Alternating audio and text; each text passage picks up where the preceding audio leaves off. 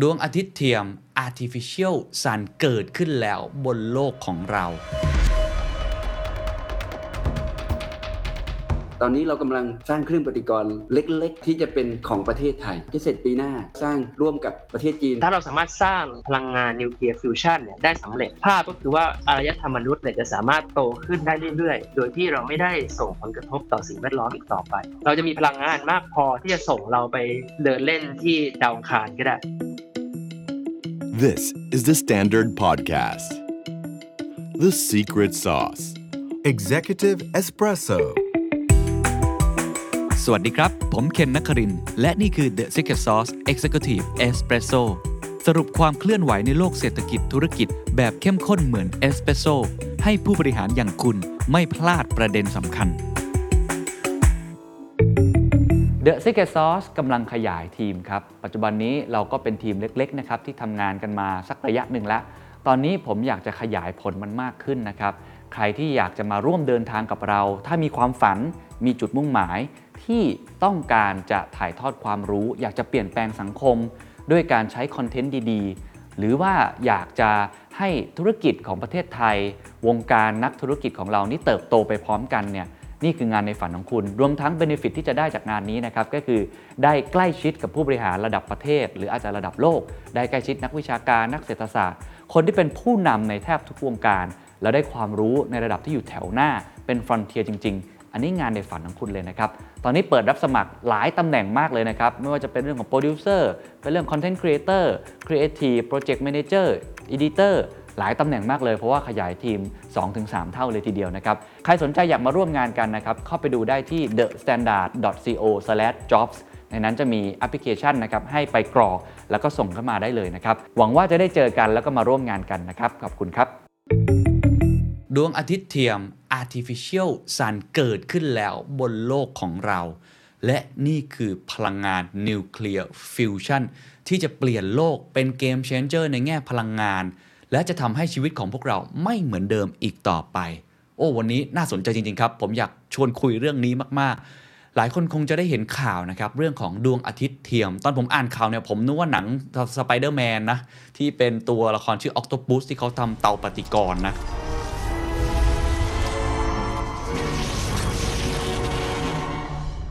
The power of the sun. แล้วก็ตอนอ่านข่าวก็นึกถึงการ์ตูนดราก้อนบอลนะครับ ใครจำได้นะ มีตัวฟิวชั่นนะโกเทนทรังคซ์ที่เขาทำท่าประมาณนี้นะฮะอะเรามารวมร่างกันอะไรแบบนั้นเนาะซึ่งมันเกิดขึ้นจริงแล้ว ถามว่ามันคืออะไรก่อน ต้องบอกว่าจีนเนี่ยประสบความสำเร็จเป็นประเทศจีนนะครับ ที่ทดสอบการเดินเครื่องที่เขาเรียกว่า EAST ครับหรือว่าดวงอาทิตย์เทียม artificial sun ซึ่งเขาบอกว่าให้ความร้อนกว่าดวงอาทิตย์ของจริง 5 เท่า และทำงานได้ต่อเนื่อง เป็นสถิติใหม่ของโลกครับ ประมาณ 17ถึง20 นาทีครับ คืออุณหภูมิเนี่ยมันร้อนมาก ๆ นะเขาบอกว่าร้อนประมาณ 70 ล้านองศาเซลเซียสอะหรือไปถึงร้อยล้านองศาเซลเซียสด้วยซ้ำในบางช่วงเวลา ถามว่าเรื่องนี้มันน่าตื่นเต้นยังไง ทุกท่านทราบดีอยู่แล้วครับว่าดวงอาทิตย์เนี่ยเป็นแหล่งพลังงาน คือมนุษย์พวกเราหรือว่าสัตว์ทั้งโลกใบนี้เลย โลกเราเนี่ยอยู่ได้เนี่ยเพราะว่าดวงอาทิตย์เนี่ยให้ความร้อนใช่ไหมครับให้พลังงานกับพวกเรา แล้วตอนนี้ทุกคนก็เห็นภาพแล้วว่าไอ้เจ้าพลังงานฟอสซิลที่เราใช้กันมาอย่างยาวนานเนี่ยนะครับมันเริ่มที่จะร่อยหรอแล้วก็จะหมดไป เราคงไม่สามารถพึ่งพาพลังงานฟอสซิลแบบเดิมได้อีกต่อไป ในอีกทางหนึ่งครับไอ้เจ้าดวงอาทิตย์ที่มีเนี่ยมันก็ไม่ได้มีเสถียรภาพคือมันไม่ต่อเนื่อง เราพยายามใช้พลังงานหมุนเวียน อย่างเช่น พลังงานสะอาดของอตัวโซลาร์เซลล์บ้างแหละ ตัวพลังงานลมบ้างแหละ thermo ก็คือพลังงานที่เป็นความร้อนใต้ดินบ้างแหละ หลาย ๆ อย่างครับ แต่พลังงานเหล่านี้หลายคนทราบดีว่ามันไม่มีเสถียรภาพ ไม่มีเสถียรภาพคืออะไร คือบางครั้งเนี่ยเปิดไฟแล้วมันไฟติดติดดับๆนั่นแหละ อันนี้เปรียบเทียบไปเห็นภาพนะครับว่า มันยังไม่มีเสถียรภาพเหมือนพลังงานถ่านหิน หรือว่าพลังงานน้ำมัน หรือว่าแก๊สธรรมชาติที่เราใช้กันมาเพราะนั้นเกมเชนเจอร์สำคัญ นอกเหนือจากแบตเตอรี่ที่เราคุยกันเยอะว่า เราต้องกักเก็บพลังงานเหล่านี้ให้ได้ คือต้นต่อหรือซอสของพลังงานนั่นเลย เขาก็เลยมีการคิดค้นพลังงานที่เรียกว่านิวเคลียร์กันเกิดขึ้น มีนิวเคลียร์ฟิชชันแล้วก็มีนิวเคลียร์ฟิวชันฟิชชันคือการแตกออกให้เกิดพลังงาน ซึ่งอันนี้เราเห็นที่ฮิโรชิมาเราเห็นทฤษฎีของไอน์สไตน์นะครับที่เราใช้กันมา แต่อีกทฤษฎีหนึ่งก็คือฟิวชันเนี่ยเราไม่ค่อยเห็นเพราะว่ามันทำค่อนข้างยาก เป็นการรวมตัวกันแล้วพลังงานมากกว่าด้วย แต่ว่าการที่จะควบคุมความร้อนที่เนี่ย70ล้านองศาเซลเซียส100 ล้านองศาเซลเซียสเนี่ยมันค่อนข้างยากกว่า เพราะฉะนั้นเนี่ยไอการค้นพบในครั้งนี้ของประเทศจีน ซึ่งเป็นจุดเริ่มต้นแล้วกันนะครับ ต้องถือว่าน่าสนใจมากที่จะเป็นแหล่งพลังงานที่มีเสถียรภาพ และอาจจะเป็นพลังงานสุดท้ายของมนุษยชาติต่อไปในอนาคต ถ้าเราจะไปดาวอังคารเราจะบุกไปดาวต่างๆเนี่ย ไปแล้วมันไม่มีความร้อนเราก็อยู่ไม่ได้ ถ้าเกิดเราสามารถสร้างสิ่งนี้ได้ เพราะฉะนั้นเรามีโอกาสนะครับที่จะไปอยู่ที่ไหนก็ได้ในจักรวาลนนี้นะถ้าเราไปถึงด้วยนะครับ แล้วก็ถ้าเกิดว่าตัวสภาพแวดล้อมของดาวดวงนั้นเนี่ยมันพอที่จะอยู่ได้ แต่ว่าปกติแล้วมันเย็นเกินไปมันหนาวเกินไป ถ้าเกิดว่าเราเอาไอ้เตาปฏิกรณ์อันนี้ที่เป็นดวงอาทิตย์เทียมเหมือนเราสร้างดวงอาทิตย์เทียมขึ้นมาจำลองเหมือนบนโลกเนี่ยก็มีโอกาสใช่ไหมครับที่เราจะไปสร้างอาณานิคมบนดาวอังคาร ดาวพลูโตอะไรต่างๆ อันนี้คิดแบบไกลๆนะ เพราะฉะนั้นอันนี้ถึงบอกว่ามันเป็น game changer ที่สำคัญจริงๆครับกับดวงอาทิตย์เทียมถ้าเราสามารถทำได้สำเร็จนะครับ เพราะฉะนั้นวันนี้น่าชวนคุยกันครับว่าไอ้พลังงานเหล่านี้เนี่ยแท้ที่จริงแล้วกลไกการทำงานของมันคืออะไร แล้วมันส่งผลสำคัญกับชีวิตของพวกเรามากน้อยแค่ไหน แล้วประเทศไทยครับมีแล้วนะครับเรากำลังริเริ่มและปีหน้า เราจะมี artificial sun ของประเทศไทยเช่นเดียวกัน ความคืบหน้าเป็นอย่างไรต้องชวนคุยกับผู้เชี่ยวชาญนะครับ นอกจากดรทิวที่เป็นขาประจำของพวกเราแล้ว ในเรื่องของการทำงานร่วมกันระหว่าง The Secret Sauce กับ QTFT ตอน Quantum Computing ตอนเรื่องของการที่จะไปดวงจันทร์ตอนเรื่องของ AI แล้ว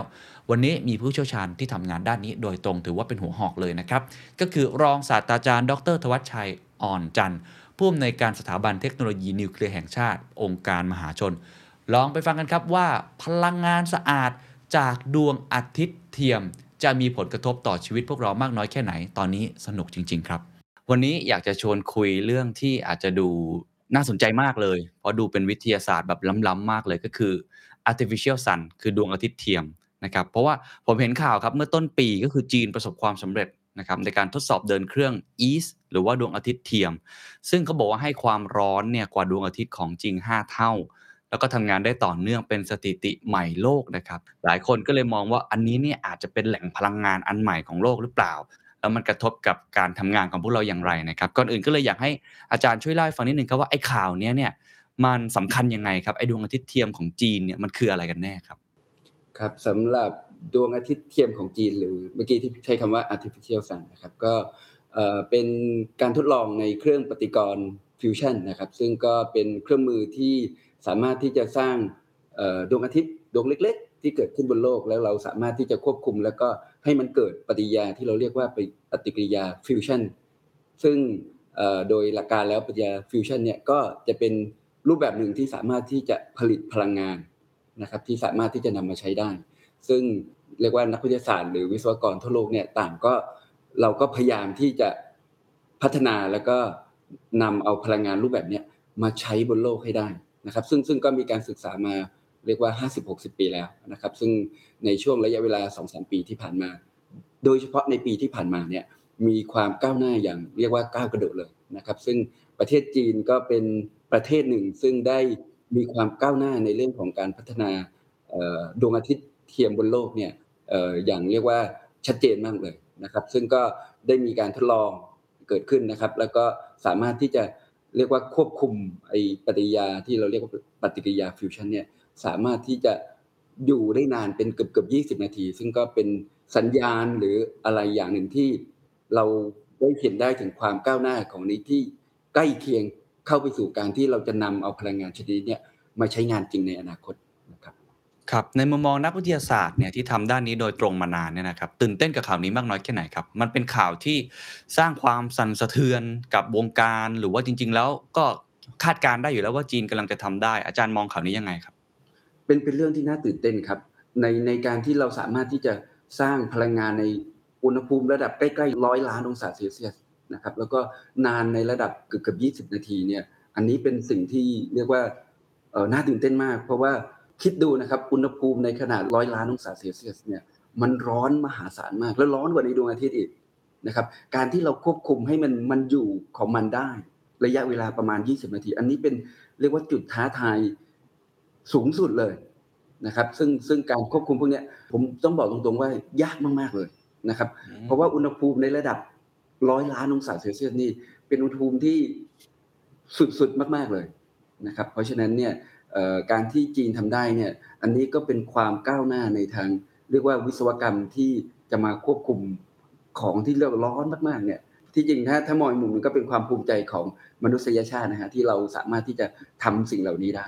ครับดรทิวครับ ข่าวนี้สำคัญยังไงกับคนทำงานทั่วไปครับ เห็นข่าวก็ดูหวือหวาดีเหมือนในหนังไซไฟเนาะเหมือนในหนังสไปเดอร์แมนแบบนั้นนะจริง ๆ มันมันเกี่ยวกับเรายังไงหรอครับ ครับ คือ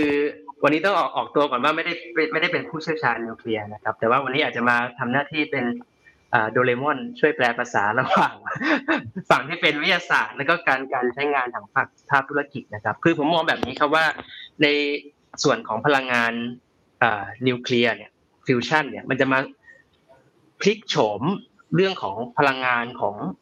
ไม่ใช่แค่คนในยุคนี้ แต่อาจจะเป็น อารยธรรมของมนุษยชาติเลยก็ว่าได้นะครับ คือถ้าเราพูดถึงในเรื่องของพลังงานเนี่ยไม่ว่าจะเป็นประเทศไทยหรือทั่วโลกตอนนี้เองก็ดีนะครับ คือเรื่องของ renewable energy ใช่ไหมครับเรื่องของ climate change ต่างๆ ประเทศไทยเนี่ยเราก็มีไปลงอ่า Paris Agreement นะครับว่าภายในปี 2030 เนี่ยเราจะลดอ่าการปล่อยคาร์บอนลง 20%หรือว่าในแผนพลังงานชาติเองเนี่ยเราก็บอกว่าภายในปี 2065 เนี่ยนะครับ ประเทศไทยจะใช้พลังงาน 50%จาก renewable energy เนี่ยอันนี้ก็เป็นเป็นร่างแผนพลังงานชาติที่กระทรวงพลังงานออกมาเมื่อปีที่แล้วนะครับแต่ว่าเวลาเราพูดถึงพลังงานพวกนี้นะครับเราจะพูดถึงเฉพาะสิ่งที่เรียกว่าพลังงานทดแทน คือไม่เป็นแสงแดดก็เป็นพลังงานลม แต่ไอ้พลังงานพวกนี้ครับมันมันไม่เสถียรคือเดี๋ยวมันก็แดดออกฝนตกเดี๋ยวมีลม เดี๋ยวไม่มีลมนะครับ ซึ่งมันไม่ได้ตอบโจทย์ทุกมุมมองของ ในภาพใหญ่นะครับในภาพใหญ่เนี่ยเวลาเราพูดถึงพลังงานเนี่ยเราต้องการสิ่งที่เรียกว่าความมั่นคงทางพลังงาน คือเราต้องการพลังงานฐานอันหนึ่งที่มันมีความเสถียรสูงนะครับทำให้ถ้าเรามองแค่ภาพของพลังงานแสงแดดและพลังงานลมเนี่ยนะครับ สุดท้ายแล้วเนี่ยเราจะไม่ได้แก้ปัญหาเรื่องโลกร้อนอย่างแท้จริง เราอาจจะช่วยลดคาร์บอนได้ส่วนหนึ่งอาจจะห้าสิบเปอร์เซ็นต์แต่ว่าสุดท้ายแล้วเรายังต้องไปพึ่งพลังงานแบบเดิมๆที่มันสกปรกพลังงานทางผิวเนื้ออะไรต่างๆ ฟอสซิลเนี่ยทีนี้ การที่เราจะเป็นพลังงานสะอาดได้จริงๆเนี่ยแล้วมนุษยชาติที่สามารถอยู่กับโลกนี้ไปได้ระยะยาวจริงๆเนี่ยเราจะต้องมีพลังงานที่ทั้งสะอาดด้วยเสถียรด้วย มีพลังงานมากขึ้นด้วยนะครับ และพลังงานนิวเคลียร์เนี่ยคือเรื่องเดียวเลยนะครับ เทคโนโลยีเดียวเลยที่จะมาตอบโจทย์ตรงนี้ และการที่มีมีมี breakthrough ขึ้นมาเนี่ยผมคิดว่ามันก็ต้องต้องการมีอีกหลาย breakthrough แล้วถึงจะใช้งานได้จริงเนี่ยผมแต่ผมคิดว่าในมุมของประชาชนทั่วไปในมุมของภาคธุรกิจนะครับ จะต้อง ทำความเข้าใจว่าเอ้ยไอ้ที่เขาค้นพบกันเนี่ยมันสำคัญยังไงนะครับ ซึ่งเดี๋ยวก็คงมาได้เรียนรู้จากอาจารย์ธวัชชัยเนี่ยในวันนี้มากขึ้นครับครับพอเห็นภาพครับว่านี่คือเหมือนกับเป็นอีก breakthrough หนึ่งในการคิดค้นนวัตกรรมนะครับในเรื่องของพลังงานนิวเคลียร์ฟิวชันใช่ไหมครับทีนี้ถามต่อหน่อยคือผมได้ยินคำว่าพลังงานนิวเคลียร์มานานแล้วนะครับ แล้วก็เห็นหนังหลาย ๆ เรื่องก็พูดถึงเรื่องนี้ แล้วก็เห็นโศกนาฏกรรมเนาะที่พูดถึงเรื่องนี้ในโรงไฟฟ้าหลายที่นะครับ ทีนี้อยากถามว่าไอ้ไอ้ไอ้ตัวที่มันเรียกว่าเตาปฏิกรณ์ที่พยายามจะเลียนแบบดวงอาทิตย์เนี่ยมันต่างกับนิวเคลียร์ที่เราเคยเห็นยังไงบ้างครับอาจารย์ จริงๆต้องต้องต้องขออนุญาตลงมุมนิดหนึ่งว่าโรงไฟฟ้านิวเคลียร์เนี่ยมันมันจะมีอยู่สองแบบนะครับแบบแรกที่เราเรียกว่านิวเคลียร์ฟิชชันที่เรารู้จักกันก็คือยูเรเนียมเอาแร่ยูเรเนียมมานะครับแล้วก็ให้แร่ยูเรเนียมเนี่ยมาเป็นเชื้อเพลิง โดยการที่ยูเรเนียมเนี่ยแตกเอาเอาทำให้มันแตก ตัวนะครับก็คือทำให้มันเล็กลงนะครับในระหว่างนี้เนี่ยมันก็จะมีการปลดปล่อยพลังงานออกมานะครับ ซึ่งก็สามารถที่จะนำมาใช้กันหลายสิบปีแล้วนะครับหลายๆประเทศมีการนำมาใช้ในยุโรปในสหรัฐอเมริกาในญี่ปุ่นข้อดีก็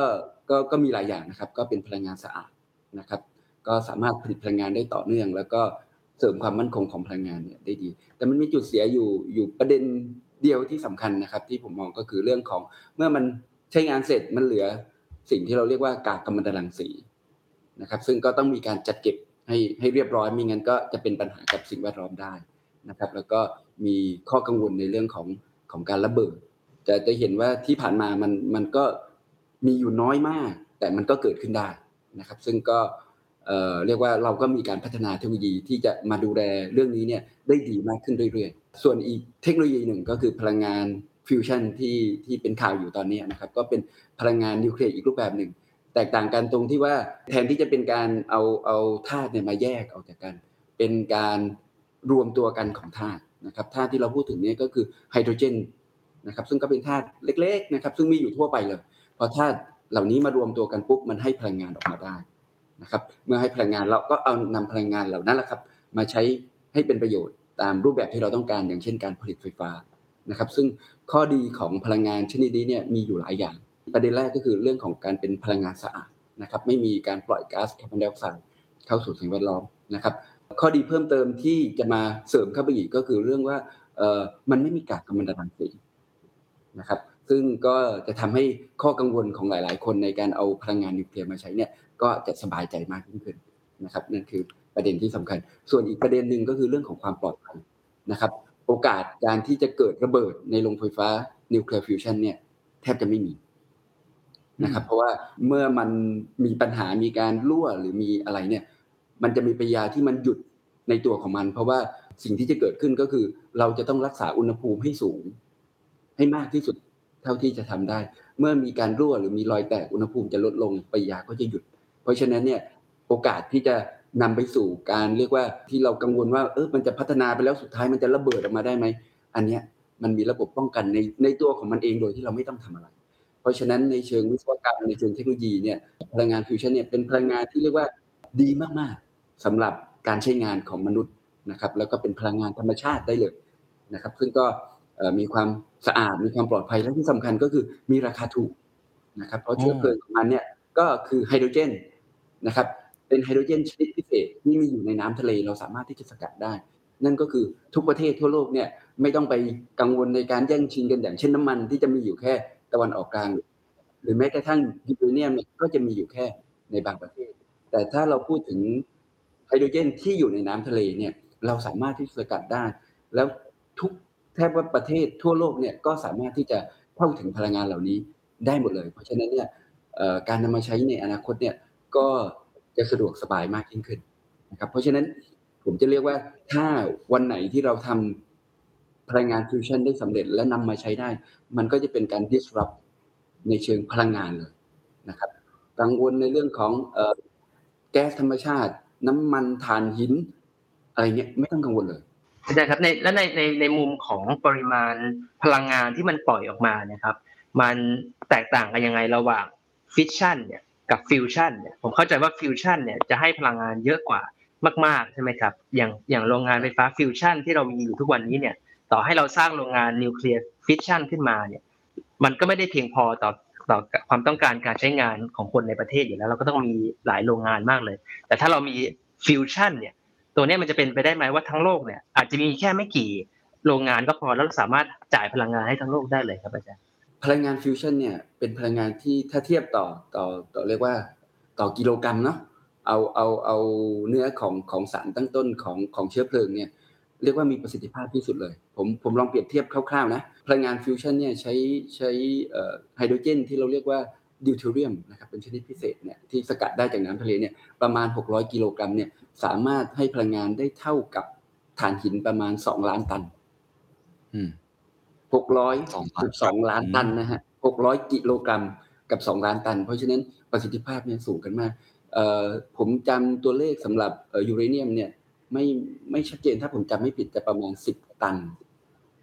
ประมาณอืนั้นมก็จะเห็นครัว่าบประสิทธิภาพของมันเนี่ย เราใช้เชื้อเพลิงนิดเดียวอะนะครับ ก็จะเพียงพอสำหรับการใช้งาน ซึ่งซึ่งโดยการคำนวณเนี่ยสำหรับการใช้งานปัจจุบันทั่วโลกเนี่ยโรงไฟฟ้านิวเคลียร์สามารถที่จะมาตอบโจทย์พลังงานทั่วโลกได้เลย และอยู่ได้เป็น หมื่นปี โอ้ขนาดนั้นเลย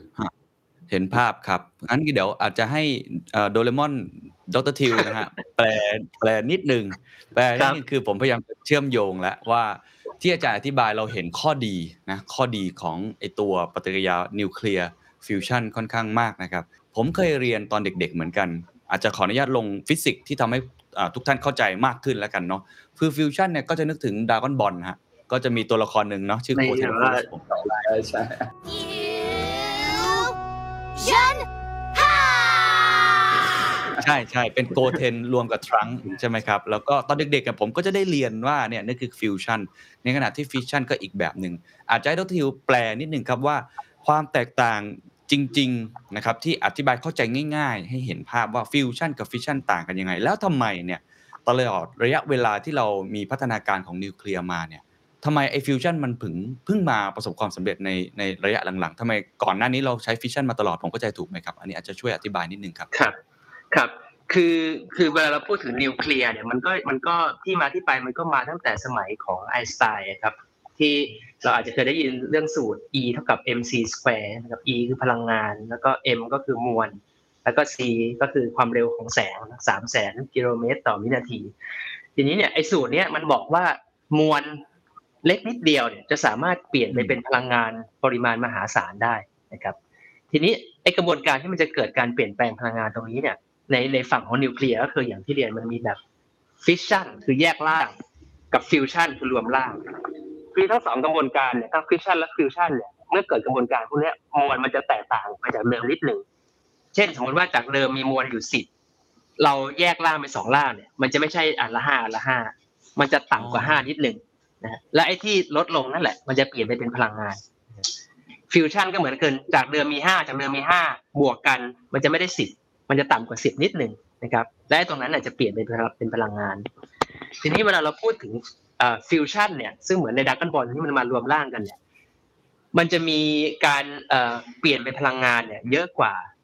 ฟิชชั่นมากๆนะครับเปลี่ยนเป็นพลังงานเยอะกว่ามากๆ โอเคแหละมันก็เป็นข้อดีเราได้พลังงานมาก แต่มันก็มีข้อเสียมันก็คือมันก็คือควบคุมยากนะครับแล้วก็จริงๆ แล้วไอ้ปฏิกิริยาฟิวชันเนี่ยมันก็คือเป็นปฏิกิริยาที่เกิดขึ้นบนดวงอาทิตย์นะครับ เพราะฉะนั้นการสร้างเทคโนโลยีฟิวชันมันเหมือนกับการสร้างดวงอาทิตย์ขึ้นมาบนผิวโลกนะคือถ้าเราได้ดูในหนังแบบสไปเดอร์แมนมันจะมีตอนหนึ่งที่เป็นชื่อด็อกเตอร์ออคโตปัสใช่ไหมครับเขาเขาพยายามจะสร้างดวงอาทิตย์จำลองอะไรเงี้ยขึ้นมา ซึ่งก็ควบคุมได้ยากมากๆเลย แต่ว่าในหนังเนี่ยในหนังเขาบอกว่ามันจะมีตอนหนึ่งที่เหมือนกับว่าดร.ออคโตปัสเนี่ยไม่สามารถควบคุมพลังงานของมันได้ แล้วมันเกิดระเบิดออกมาแล้วบาดเจ็บกัน We have a containment breach. แต่เมื่อเมื่อสักครู่ที่อาจารย์ธวัชชัยเรียนเนี่ยจริงๆแล้ว ในความเป็นจริงมันไม่ได้เป็นอย่างนั้นนะครับไอ้นิวเคลียร์ฟิวชันเนี่ยมันจะมีคุณสมบัติทางฟิสิกส์บางอย่าง ที่ว่าถ้ามีความผิดปกติเกิดขึ้นเนี่ย มันจะดับในตัวของมันเอง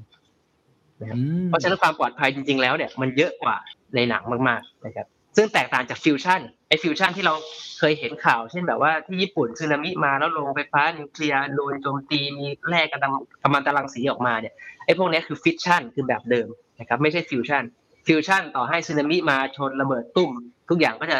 ดับหยุดด้วยตัวของมันเองนะครับ แต่ความยากเนี่ยคือจะทำยังไงให้มันเกิดดวงอาทิตย์เทียมเนี่ยได้เสถียรและอยู่ได้เป็นระยะเวลานาน ซึ่งผมก็คิดว่าเขาก็วิจัยกันมาเนี่ยสามสิบสี่สิบปีแล้วแหละมันก็เพิ่งมามี breakthrough อะไรบางอย่างที่ที่ที่ทางเอ่อดร.ธวัชชัยเรียนนะครับผมคิดว่าเดี๋ยววันนี้คงคงมาคุยเพิ่มเติมว่าโอเค มันมี breakthrough ตรงนี้แล้วเนี่ยแต่ว่าจริงๆแล้วเนี่ยมันก็ไม่ใช่ว่าสำเร็จเรียบร้อยแล้วนะมันก็ยังมีอีกหลาย ๆ ด่านเนี่ยที่นักวิทยาศาสตร์จะต้องคิดค้นต่อไปครับ โดยสรุปอะสรุปแบบภาษาง่าย ๆ ของโดเรมอนอีกทีหนึ่งนะผมเป็นโนบิตะให้แล้วกันนะสรุปอีกทีหนึ่งนะฟิชชั่นเนี่ย คือสิ่งที่เราเห็นกันมาอยู่สักระยะหนึ่งแล้วนะครับในการทดลองต่างๆ ไม่ว่าจะเป็นไอน์สไตน์จะเป็นโรงไฟฟ้าที่ญี่ปุ่นนะครับหรือว่าในโรงไฟฟ้าในยุโรปเองที่เราเห็นเนี่ยซึ่งอันนี้เนี่ยต้องบอกว่ามีพลังงานในในระดับหนึ่งนะครับแต่ว่าอาจจะมีความอันตรายอยู่บ้างนะครับมีเรื่องของสิ่งที่อาจจะแสสารตกค้างอยู่บ้าง ซึ่งเราก็เห็นตามข่าว แต่ว่าตัวฟิวชั่นเองเนี่ยพลังงานจะมากมายมหาศาลมากกว่า แต่สร้างยากกว่า นะครับแล้วก็อันตรายต่างๆ ที่ทั้งสองท่านบอกเนี่ยแทบจะน้อยกว่าเยอะมากเลย แต่ว่าผมต้องถามต่ออาจจะทั้งสองท่านลองแชร์กันนะครับว่าเอ๊ะไอความยากที่บอกเนี่ยแล้วทำไมตลอดระยะเวลาที่ผ่านมา เราถึงไปง่วนอยู่กับไอตัวตัวฟิชชั่นนะทั้งที่จริงถ้าเราฟังเนี่ยในเชิงทฤษฎีก็ฟิวชั่นก็ดูปลอดภัยกว่าพลังงานก็เยอะกว่า ความยากของฟิวชั่นคืออะไรครับในการทำให้มันเกิดเนี่ยแล้วไอ้คำว่าดวงอาทิตย์ที่บอกเนี่ยผมเห็นภาพเป็นเตาปฏิกรณ์เนาะแต่เราไม่รู้ว่า อ๊ะมันข้างในมันเป็นยังไงเนี่ยอาจจะลองให้ช่วยแชร์นิดนึงว่า พัฒนาการของมันในการพัฒนาการของตัวฟิวชั่นเนี่ยมันยากแค่ไหนทำไมเขาทำแล้วมันไม่ได้เลยไปแวะฟิชชั่นก่อนหรือเปล่าอันนี้ผมเข้าใจถูกไหมครับจริงๆในพลังงานนิวเคลียร์ทั้งสองแบบเนี่ยเราเราเริ่มต้นในการศึกษาและพัฒนาฟิวชันก่อนฟิชชันนะฮะอ๋อเราเริ่มมานานละตั้งแต่ประมาณปี 1900 ต้นๆนะครับ แต่เนื่องจากมันยาก ต้องลองคิดอย่างนี้ครับว่า เมื่อเมื่อกี้พูดไปแล้วว่าอุณหภูมิของมันเนี่ยคือร้อยล้านองศาเซลเซียสต้องคำว่าล้านนะครับ ไม่ใช่ร้อยเราเวลาเราเจอน้ำร้อนเนี่ย น้ำที่เราต้มๆกันอยู่เนี่ยนี่คือร้อยองศาเซลเซียส แต่อุณหภูมิที่เราพูดถึงเนี่ยก็คือล้านเท่าของน้ำเดือดๆที่เราเคยเห็นซึ่งมันยากมากในการที่จะสร้างนะครับ มนุษย์ก็พยายามที่จะสร้างเราเราพัฒนาเทคโนโลยีหลายอย่าง จนเราสามารถที่จะสร้างอุณหภูมิระดับร้อยล้านองศาเซลเซียสได้ แต่ปัญหาของมันต่อมาคือว่ามันจะควบคุมยังไงให้มันอยู่ ต้องลองคิดว่าเราเราจะคิดเราจะสร้างกล่องยังไงให้มาควบคุมของที่อุณหภูมิร้อยล้านองศาเซลเซียสให้มันอยู่ในเนี้ยไม่ไม่ไม่ออกมาข้างนอกนั่นคือปัญหาของมัน ซึ่งซึ่งก็มีต้องอาศัยเทคโนโลยีหลายอย่าง ซึ่งเทคโนโลยีอันหนึ่งที่เรียกว่าประสบความสำเร็จมากที่สุดในขณะนี้ก็คือใช้สนามแม่เหล็ก นะครับบนดวงอาทิตย์เนี่ยเนื่องจากเขาเขาใช้สนามเรียกว่าแรงดึงดูดนะครับเพราะดวงอาทิตย์เนี่ยมันเขาใหญ่มากใหญ่กว่าโลกเป็นล้านเท่า เพราะฉะนั้นเขาก็มีแรงดึงดูดมหาศาลที่จะดึงทุกอย่างเนี่ยให้รวมอยู่ไม่ไม่หลุดไปไหนนะครับ แต่บนโลกเนี่ยไม่สามารถใช้แรงดึงดูดมากขนาดนั้นได้นะครับ เพราะฉะนั้นเราต้องพัฒนาเทคโนโลยีใหม่นะครับ ซึ่งก็ณปัจจุบันเนี่ยก็คือเราใช้สนามแม่เหล็กนี่แหละ ในการควบคุมให้มันอยู่ในที่ใดที่หนึ่ง พื่อที่จะให้มันเกิดพลังงานนะครับ เพราะฉะนั้นเนี่ยดวงอาทิตย์ที่ที่เราเรียกว่าดวงอาทิตย์เทียมเนี่ยก็จะถูกเก็บไว้ในในบริเวณบริเวณหนึ่งเท่านั้นเหมือนกับอยู่ในกล่องกล่องหนึ่งนะครับ แล้วก็ปล่อยให้เขารวมกัน แล้วก็ปล่อยพลังงานออกมา เมื่อพลังงานออกมา เราก็ดูดซับพลังงานเหล่านั้นไปใช้นะครับ ซึ่งเทคโนโลยีในการที่จะควบคุมให้เขาอยู่ในกล่องเนี่ยมันยากมาก เราลองนึกภาพเหมือนของที่ร้อนมากๆ มันก็จะพยายามที่จะออกไปข้างนอกใช่ไหมครับเพราะฉะนั้นเราต้องสร้างกล่องที่แข็งแรงมาก ๆ เลยในการที่จะคุมมันไว้ไม่ให้มันออก แต่ปัญหาของมันพอในระดับอุณหภูมิระดับล้านองศาเซลเซียสไปเนี่ยไม่มีวัสดุไหนที่จะทนมันได้ อืมสิ่งที่เราทำก็คือเราต้องใช้สนามแม่เหล็ก ไปคุมมันไว้กักมันไว้ให้ลอยอยู่ในกลางกล่องโดยที่ไม่แตกกับกล่องเลย ซึ่งตรงนี้แหละครับเป็นจุดที่ว่าท้าทายในเชิงวิศวกรรมมากมาก ๆ ซึ่งปัจจุบันเนี่ย เราได้พัฒนาเทคโนโลยีจนเราคุมตัวเนี้ยให้ลอยอยู่กลางอากาศในกล่องเนี่ยได้ไปดีมากขึ้นเรื่อยๆ เพราะฉะนั้นมันก็เลยมีผลการทดลองที่เรียกว่ามีความก้าวหน้ามากขึ้นเรื่อยๆครับ ครับ โอ้โหเรียกว่าล้ำมาก พอเห็นภาพแล้วว่า ทำไมมันถึงยากนะครับ แล้วทำไมมันถึง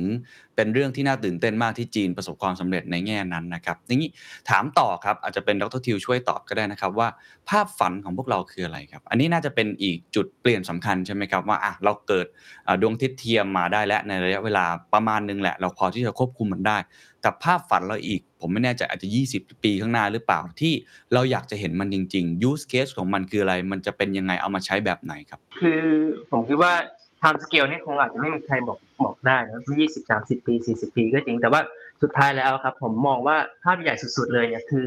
มนุษยชาติจะอยู่ได้ครับ เราจะต้องมีแหล่งพลังงานสะอาดที่มันยั่งยืนจริง ๆ ที่ผ่านมาเนี่ยการเติบโตทางเศรษฐกิจของเราเนี่ยถ้าย้อนกลับไปตั้งแต่ 200 300 ปี ตั้งแต่ยุคของแบบว่าการปฏิวัติอุตสาหกรรมเครื่องจักรไอ้น้ำอะไรต่างๆ เข้ามาเนี่ยเศรษฐกิจเราโตขึ้นไปพร้อม ๆ กับการปล่อยคาร์บอน หรือว่ามลพิษที่เพิ่มขึ้นตลอดเวลานะครับและเทรนด์ปัจจุบันนี้ก็ยังมีอยู่นะครับเวลาเราหลาย ๆประเทศพูดถึงเรื่องของคาร์บอนนิวทรัลเนี่ยจริง ๆ แล้วมันก็ไม่ได้ไม่ใช่สะอาดที่แท้จริงนะครับคำว่านิวทรัลมันแปลว่าคุณเอาเครดิตการปลูกป่าสักที่หนึ่งมา มากบลบคือจริงๆแล้วคุณก็ปล่อยคาร์บอนอยู่แล้วคุณซื้อจากที่อื่นมาหักลบให้มันเสมือนว่าเป็นศูนย์แต่จริงๆแล้วคุณก็ยังปล่อยอยู่ หรือว่าบางคนเวลาเราบอกว่าเช่นประเทศบอกว่าประเทศไทยบอกว่าเราจะลดให้ได้ห้าสิบเปอร์เซ็นต์เนี่ย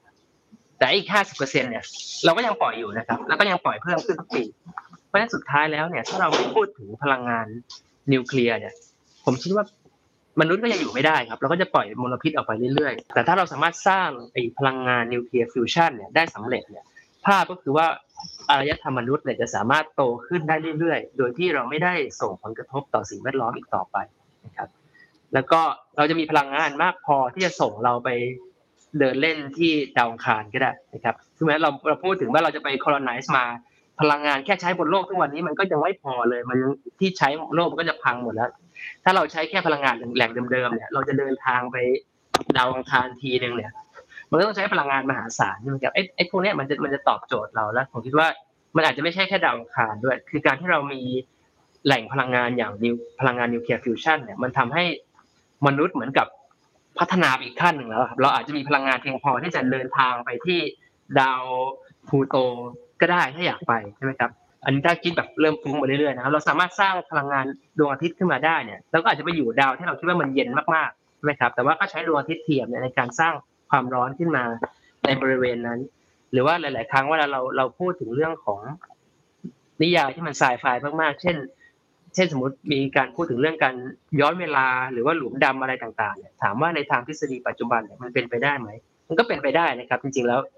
ในทางทฤษฎีเราสามารถสร้างไอ้ที่เรียกว่าไอ้รูหนอนในการย้ายเวลาอะไรต่างๆ แต่ว่าปัจจุบันมันเป็นไปไม่ได้ เพราะว่าไอ้พลังงานที่จะต้องไปสร้างตรงนั้นน่ะมันสูงริบเรี่ยวไปมากๆเลย การที่มีพลังงานนิวเคลียร์ขึ้นมาเนี่ยแล้วถ้าถ้าเราสามารถใช้งานมันได้มาก ผลิตมันได้มาก มันก็ทำให้มนุษย์สามารถคิดขึ้นไปอีกขั้นหนึ่งสามารถทำอะไรที่จากเดิมเนี่ยดูเหมือนเป็นหนังไซไฟเนี่ยเข้าใกล้ชีวิตจริงมากขึ้น ซึ่งอาจจะฟังดูแปลกนะครับ แต่ว่าเทคโนโลยีอย่างอย่างที่ผมทำอยู่เนาะควอนตัมคอมพิวเตอร์40 ปีที่แล้วเนี่ยจริง ๆ ก็มีคนพูดถึงเรื่องควอนตัมคอมพิวเตอร์แล้วแต่ว่าตอนนั้นมันคือนิยายไซไฟนะครับ แต่หลังจากนั้นเทคโนโลยีมันก็พัฒนามาเรื่อยๆจากนิยายไซไฟมันก็เป็นเรื่องที่ทุกวันนี้ business ก็ต้องปรับตัวตาม ผมคิดว่านิวเคลียร์ฟิวชันรวมไปถึงเทคโนโลยีอื่นๆที่จะเป็นผลพวงมาจากนิวเคลียร์ฟิวชันเนี่ยก็จะลักษณะคล้ายๆกันมันอาจจะฟังดูไซไฟแต่อัลติเม e ลี่เนี่ยมันจะใกล้ตัวขึ้นมาเรื่อยๆและสุดท้ายเนี่ยมันก็จะเปลี่ยน landscape ของอารยธรรมมนุษย์ไปเลย ครับโอ้น่าสนใจมากครับ อาจารย์ช่วยขยายความเพิ่มเติมได้ไหมครับ ว่าในมุมมองอาจารย์คำถามเดียวกันเลยครับว่า มองภาพไปในอนาคตเนี่ยมันจะมา impact กับโลกเรา หรือการใช้ชีวิตของเรามากน้อยแค่ไหน ภาพฝันแล้วกันของนักวิทยาศาสตร์ที่อยากเห็นการใช้งานของไอ้เจ้าดวงอาทิตย์เทียมเนี่ยมันจะเป็นยังไงครับ พลังงานฟิวชันเนี่ยคือพลังงานที่เราเตรียมไว้สำหรับอนาคตสำหรับลูกหลานเหลนหลนเราในอนาคตข้างหน้าเลยนะครับ เพราะว่าต้องต้องต้องบอกว่าเราเราใช้พลังงานที่ที่มีอยู่บนโลกเนี่ยใช้ได้เยอะแล้ว น้ำมันแก๊สธรรมชาติอะไรก็ก็วันหนึ่งก็หมด เราก็ต้องมีการเตรียมพลังงานเหล่านี้ไว้ไว้ให้เขานะครับแล้วก็ฟิวฟิวชั่นก็จะตอบโจทย์นะครับ ถ้ามองกันไกลๆแล้วเนี่ยต้องยอมรับจุดหนึ่งครับว่าวันใดวันหนึ่งเนี่ยโลกอาจจะไม่ใช่สิ่งที่เราอาจจะอยู่ได้นะครับ อาจจะต้องลองคิดว่าในอีกหนึ่งพันปีข้างหน้าเนี่ยมนุษย์ต้องอยู่บนโลกไม่ได้ละโดยด้วยเหตุผลหลาย ๆ ประการ หรือวันหนึ่งเราก็อาจจะอยากที่จะเป็นอย่างหนังไซไฟที่เราจะเดินทาง ท่องเที่ยวไปในอวกาศนู่นนี่นั่น หรือย้ายไปอยู่เพื่อเพื่อที่จะค้นหาสิ่งใหม่ในอวกาศมันมีอะไรมันมันมันมีไฮโดรเจนอยู่อย่างเดียวอะที่ที่ที่พอที่เราจะเก็บรวบรวมอะไรได้ เพราะฉะนั้นเนี่ยฟิวชันเนี่ยก็คือเป็นคำตอบสำหรับอนาคตจริง ๆ ในเชิงพลังงาน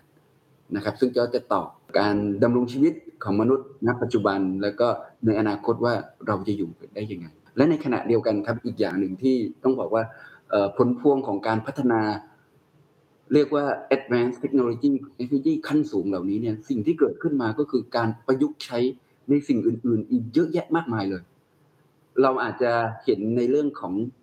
ยกตัวอย่างเซิร์นนะครับเซิร์นซึ่งก็มุ่งเน้นในเรื่องของการพัฒนาเทคโนโลยีเพื่อที่จะรู้ว่าไอในอะตอมเล็ก ๆ ของเราเนี่ยจริง ๆ แล้วมันประกอบด้วยอะไร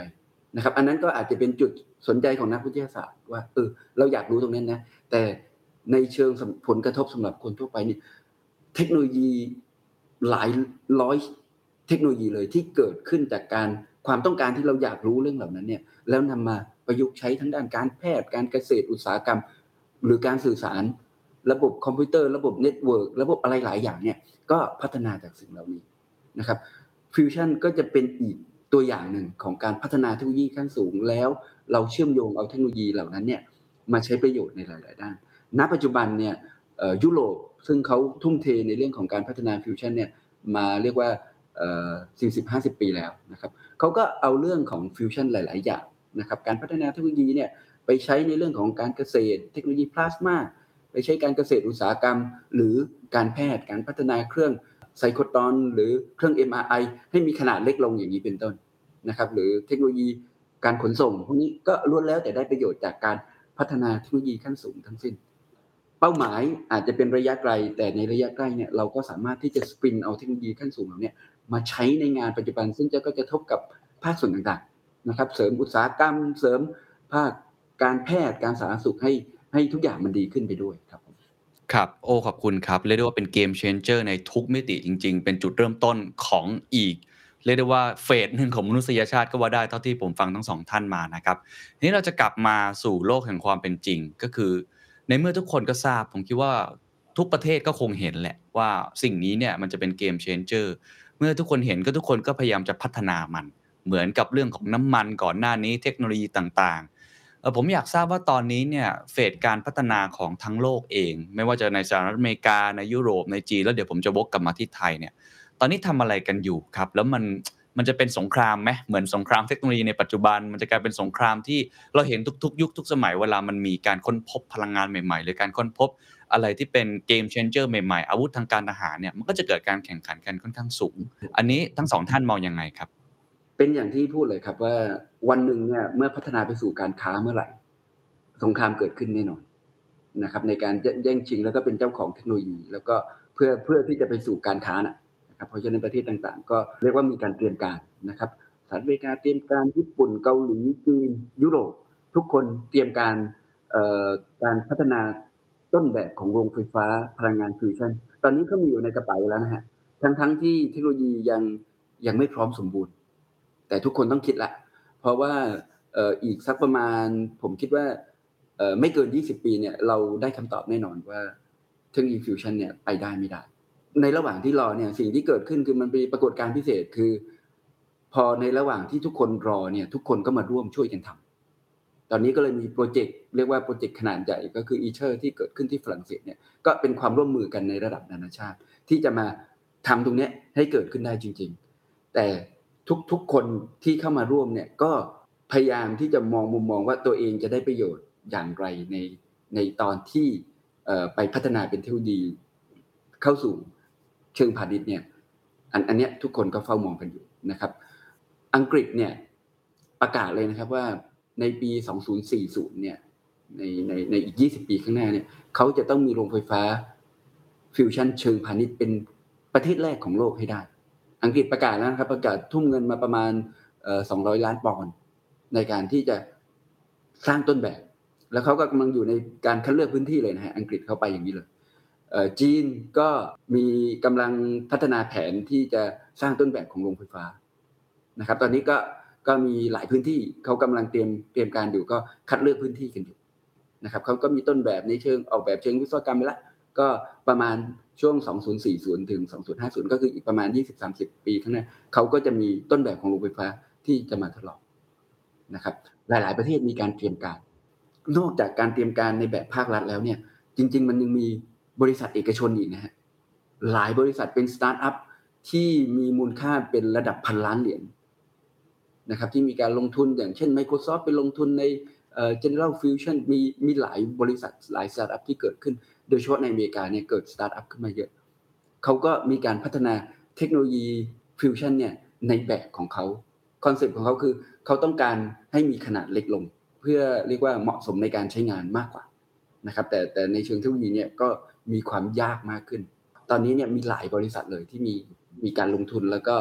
เอ่อมีการพัฒนาอย่างก้าวกระโดด ในในระดับโลกเนี่ยใครใครเอ่อเป็นแชมป์อยู่ครับตอนนี้ advance สุด พูดได้ไหมครับว่าเป็นจีนตอนนี้ จีนเนี่ยก็ถือว่าเป็นประเทศแนวหน้าคือ top หนึ่งสองเนี่ยผมว่าน่าจะได้นะ จีนเนี่ยเออต้องต้องต้องบอกอย่างนี้ครับว่าจีนเนี่ยเริ่มช้ากว่าคนอื่น คือฟิวชั่นเนี่ยมันเกิดขึ้นในยุโรปกับ อเมริกาเนี่ยก่อนก็คือเมื่อก่อนเนี่ยก็เป็นการแข่งขันระหว่างสหรัฐกับรัสเซียนะฮะแล้วก็มียุโรปซึ่งซึ่งก็อยู่ข้างเดียวกับสหรัฐเขามีการพัฒนามายาวนาน เพราะฉะนั้นองค์ความรู้เชิงฐานในการพัฒนาเนี่ยเขาเขาแน่นกว่า จีนเพิ่งมาเริ่มต้องต้องบอกว่าประมาณช่วง 90 ถึง 2000 ประมาณ 20-30 ปีเองนะครับ ตอนที่ผมเริ่มเรียนด้านฟิวชั่นเนี่ยตอนนั้นจีนยังแบบเพิ่งเริ่มเลย ยังมีแลบเล็ก ๆ แล้วก็มีการเรียนรู้ยังตาม เรียกว่าตาม สหรัฐตามยุโรปตามญี่ปุ่นอยู่ไกลเลย แต่ตอนนี้จีนกลับมาเป็นเรียกว่าแถวหน้าเลย สามารถที่จะสร้าง world record ได้ เป็นเพราะอะไรเพราะว่าผมคิดว่าความชัดเจนในเชิงนโยบาย เพราะจีนก็บอกเหมือนกันว่าเขาจะต้องสร้างโรงไฟฟ้าฟิวชั่นโรงแรกของโลกให้ได้เหมือนกันโดยโดยโดยโดยโจทย์อย่างเงี้ยเขาก็เลยไปเลย ตอนเนี้ยเขาก็ใกล้มากขึ้นแล้วครับ ครับ ดร.ทีมมีอะไรจะเสริมไหมครับ เรื่องมุมมองว่าการแข่งขันนี้เป็นยังไงครับครับคือผมมองแบบนี้ครับว่าไอ้เทคโนโลยีใหม่ ๆ พวกนี้ครับ เรายังสร้างไม่เสร็จก็จริง แต่ว่าในมุมของธุรกิจเนี่ย market มันมาแล้ว จากการลงทุนของเจ้าใหญ่ๆนะครับเหมือนทุกวันนี้จริงๆเราพูดถึง Metaverse ถามว่า Metaverse มาจริงๆหรือยังก็ยังยังไม่ได้มานะครับ แต่ว่าถามว่ามันมี market หรือยังผมคิดว่า market เนี่ยก็ใหญ่มากจากการลงทุนของตัวใหญ่ต่างๆนะครับนิวเคลียร์ฟิวชั่นเนี่ยเอ่อก็เหมือนกันนะครับ ผมคิดว่าในในตัวเล็ก ๆ อย่างเราเนี่ยกลับมามอง context ของของประเทศไทยเลยก็ได้เนี่ยซึ่งเดี๋ยวอาจารย์ธวัชชัยก็คงจะเสริมนะครับ ผมคิดว่าเราคงไม่ต้องถึงขั้นว่าจะไปสร้างโรงไฟฟ้าแข่งกับที่อื่นนะครับ แต่เราอาจจะสามารถเป็น specialist ในการผลิตชิ้นส่วนบางอย่าง เพื่อนำไปขายให้กับผู้เล่นรายใหญ่พวกนี้ได้ ซึ่งผมคิดว่าเขาก็มีงบประมาณเพียงพอที่จะ ทำให้สตาร์ทอัพเจ้าหนึ่งเนี่ยอาจจะโตขึ้นมาเป็นมูลค่าหลายพันล้านเหรียญนะก็เป็นไปได้นะครับและนอกจากนั้นอย่างที่อาจารย์ธวัชชัยเรียนนะครับ คือเวลาเรา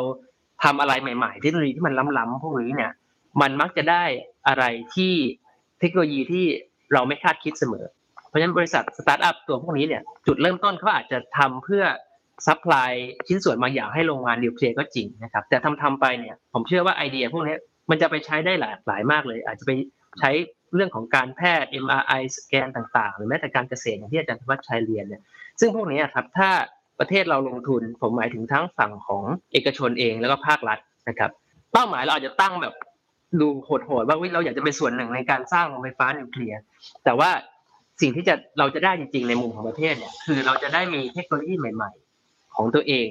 ในการเอาไปใช้ ซึ่งอาจจะสุดท้ายแล้วอาจจะไม่ได้ใช้ในวงการนิวเคลียร์ไปใช้วงการอื่นนะครับซึ่งผมคิดว่าถ้าเราไปเดินท่านี้เนี่ย โรงไฟฟ้านิวเคลียร์ยังมาไม่ถึงก็จริงแต่เราเริ่มเดินไปเลยเนี่ยในอีกห้าปีสิบปีข้างหน้าเนี่ยประเทศไทยก็อาจจะมีเป็นผู้นำทางด้านเทคโนโลยีบางอย่างที่แบบ made in Thailand by Thai Technology เนี่ยก็เป็นได้แต่ผมจะมองในมุมนี้ครับเห็นภาพครับเหมือนกับเอ่อเทคโนโลยีรถยนต์เนาะประเทศไทยก็ไม่ได้แบบเป็นแบรนด์ แต่ว่าเรามีชิ้นส่วนยานยนต์ประกอบได้ คือถ้าเราเข้าไปเป็นส่วนหนึ่งของอีโคซิสเต็มได้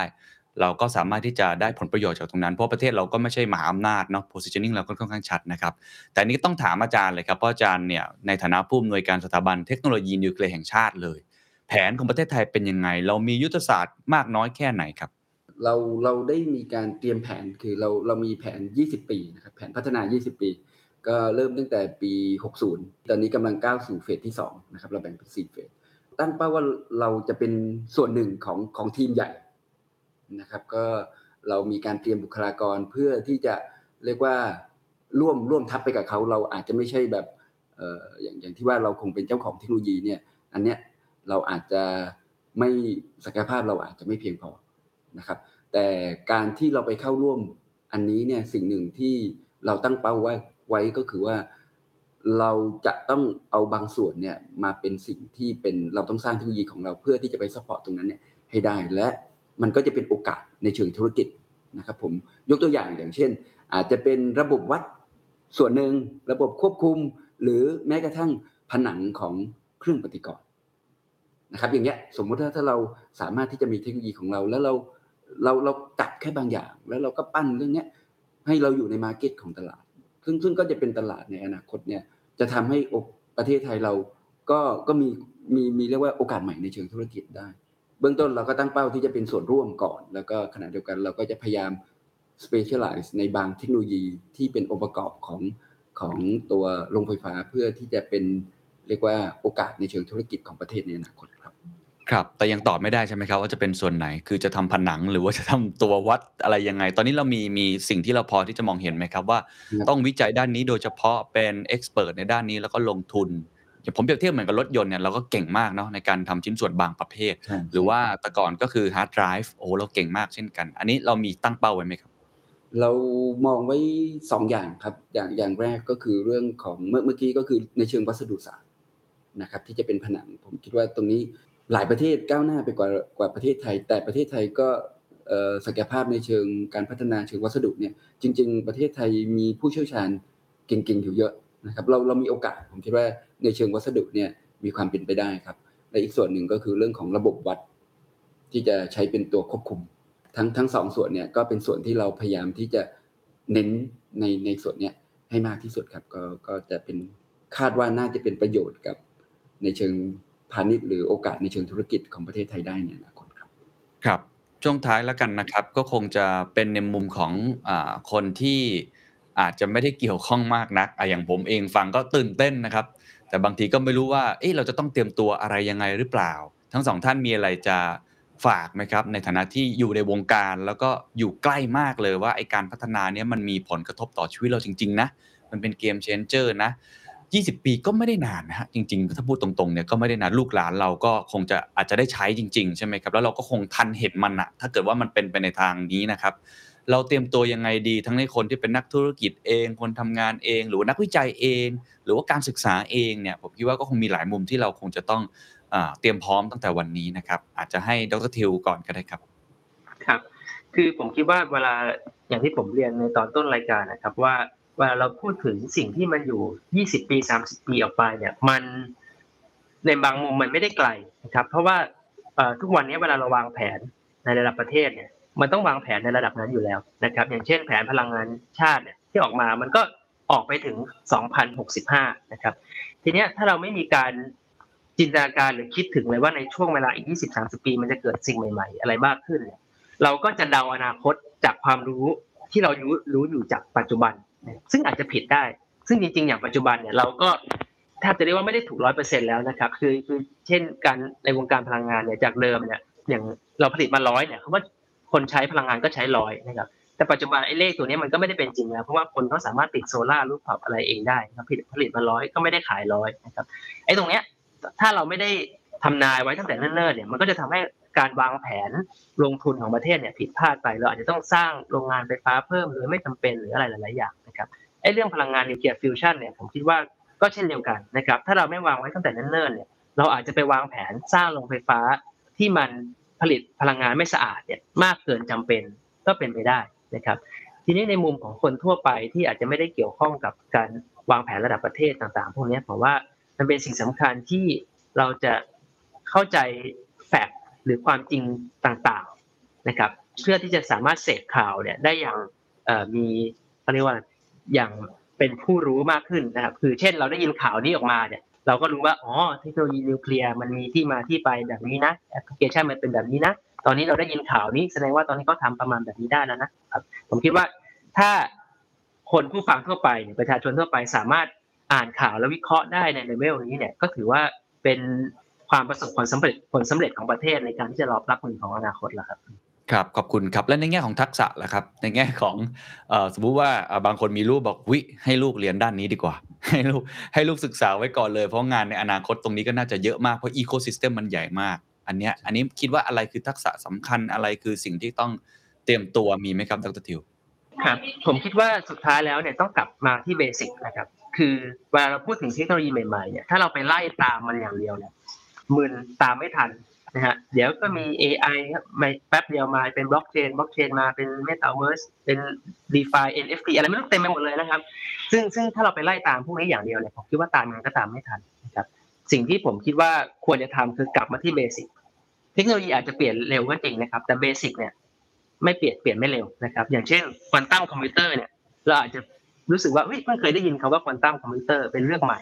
แต่ที่จริงแล้วควอนตัมฟิสิกส์เนี่ยมีมาเป็นร้อยปีแล้ว เพราะฉะนั้นถ้าจริงๆแล้วฐานความเข้าใจทางวิทยาศาสตร์ของคุณแน่นเนี่ยเทคโนโลยีใหม่ๆ ไม่ว่าจะมาเป็นตัวไหนเนี่ยคุณสามารถใช้เวลาแป๊บเดียวในการทำความเข้าใจพวกนั้นได้หมดเลยนะครับเพราะฉะนั้นในมุมของเด็กรุ่นใหม่ๆเนี่ยผมคิดว่าโอเคส่วนหนึ่งแหละคุณควรจะตามข่าวด้วยความเข้าใจ แต่ว่าอีกส่วนหนึ่งเนี่ยคุณควรจะต้องกลับมาทำความเข้าใจเบสิกวิทยาศาสตร์พื้นฐานเนี่ยต้องให้แน่น เมื่อแน่นแล้วเนี่ยคุณจะตัดปรับตัวกับอนาคตได้ดีมากขึ้นครับขอบคุณครับ อาจารย์ครับคำถามเดียวกันครับ คนทำงานหรือว่านักการศึกษา รือว่าอาจจะเป็นคนทำธุรกิจเนี่ยเตรียมตัวกับสิ่งที่น่าจะกำลังเกิดขึ้นแล้วมาเปลี่ยนแปลงโอ้โหโลกเรามหาศาลเนี่ยยังไงบ้างครับ โดยเฉพาะกับคนไทยครับ ผมผมคิดว่าตอนนี้เนี่ยในมุมในบริบทของประเทศไทยเนี่ยเออเราเราเตรียมเรื่องของการศึกษาน่าจะเป็นส่วนที่สำคัญที่สุดคือ ในอนาคตเนี่ยทรัพยากรมนุษย์จะเป็นส่วนที่สำคัญที่สุดนะครับเรียกว่าเป็นคีย์เลย ถ้าเรามีคนเก่งเยอะไม่ว่าอะไรจะเกิดขึ้นเราก็ปรับตัวทันได้เราติดตามมันเราเข้าใจมัน เบสิกเราแน่น อะไรเทคโนโลยีอะไรมาเราก็ไปได้ฟิวชั่นก็ไม่ต่างกันครับ เพราะว่าถ้าถ้าถ้าเรามีมีบุคลากรมีเจ้าหน้าที่มีคนที่เข้าใจมันจริง ๆ แล้วก็มีอยู่ในระดับที่เพียงพอในต่อการพัฒนาเนี่ยอะไรมาเราก็สามารถที่จะปรับตัวแล้วก็รับมือกับมันเนี่ยได้ได้ได้อย่างง่ายนะครับ เรื่องฟิวชั่นเนี่ยมันมันค่อนข้างเป็นที่จริงมันมันเป็นเรื่องที่เกิดขึ้นมานานแล้วแต่เป็นเรื่องใหม่สำหรับประเทศไทย นะครับเราเราได้มีการเตรียมการเรื่องนี้เนี่ยอยู่เยอะมาก ตอนนี้เรากำลังสร้างเครื่องปฏิกรณ์